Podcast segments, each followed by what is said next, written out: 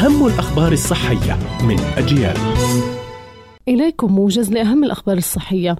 أوصى خبراء التغذية على ضرورة أن يعتمد النظام الغذائي خلال فصل الصيف على الوجبات الخفيفة والمنعشة التي تساعد في الحفاظ على رطوبة الجسم وتوفر العناصر الغذائية الأساسية فيما تكون منخفضة في السعرات الحرارية.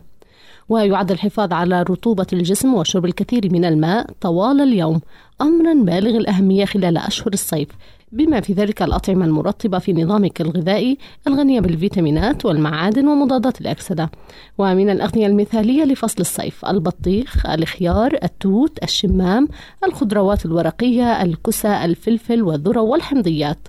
كما يوصي خبراء الصحة باختيار مصادر البروتين الخالية من الدهون والتي تكون أخف وأسهل في الهضم كالدجاج المشوي والأسماك والحمص والزبادي والعدس. ارتفاع درجات الحرارة تتسبب في ازدياد معدلات التوتر والحالة العصبية عند الأشخاص ما يزيد من نسبة المشاجرات والمواقف ذات الأجواء المتوترة. وبين أستاذ الصحة النفسية بمستشفى كلية الطب البشري في تركيا علي أردوغان أن ارتفاع درجات الحرارة فوق معدلاتها الطبيعية يتسبب بالغضب والتهيج والتوتر بين الأفراد.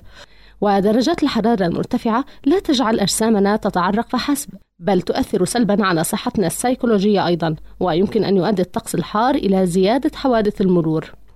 تعرض الجسم للماء البارد بشكل مفاجئ. بعد الماء الساخن يساعد في تحفيز خلايا الدم البيضاء المسؤولة عن محاربة العدوى والالتهابات والفيروسات التي تتسبب الإصابة بنزلات البرد. لذلك ينصح عادة بالحرص على التعرض للماء البارد بعد الاستحمام بالماء الساخن حتى لو لبضع دقائق. كانت هذه أهم الأخبار الصحية. قرأتها روزانا طه إلى اللقاء.